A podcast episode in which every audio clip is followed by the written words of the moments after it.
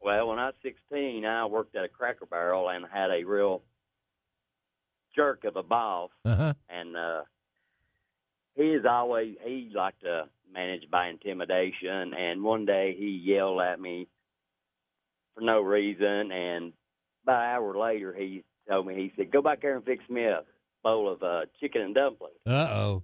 So I went back there, and uh, of course, I was 16. Me and my friends, we like to dabble in different stuff, but uh, I actually had a bottle of Visine in my pocket. Uh-oh. And back then, Visine would like uh, tear your stomach up.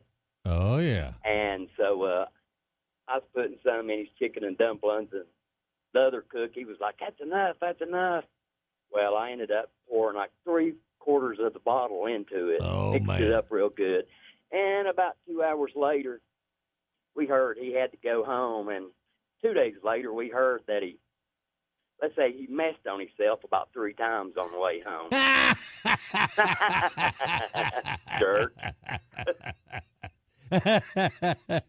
yeah, I've heard of that. They used to call it murining people. It, uh, Yeah. yeah, it will make you sick as a dog, son. If you if you Oh, drink yeah. that stuff, I don't know why it doesn't hurt you when you put it in your eyes, but yeah, if you drink that stuff, it will mess you the heck up. And now it can be told, bosses beware.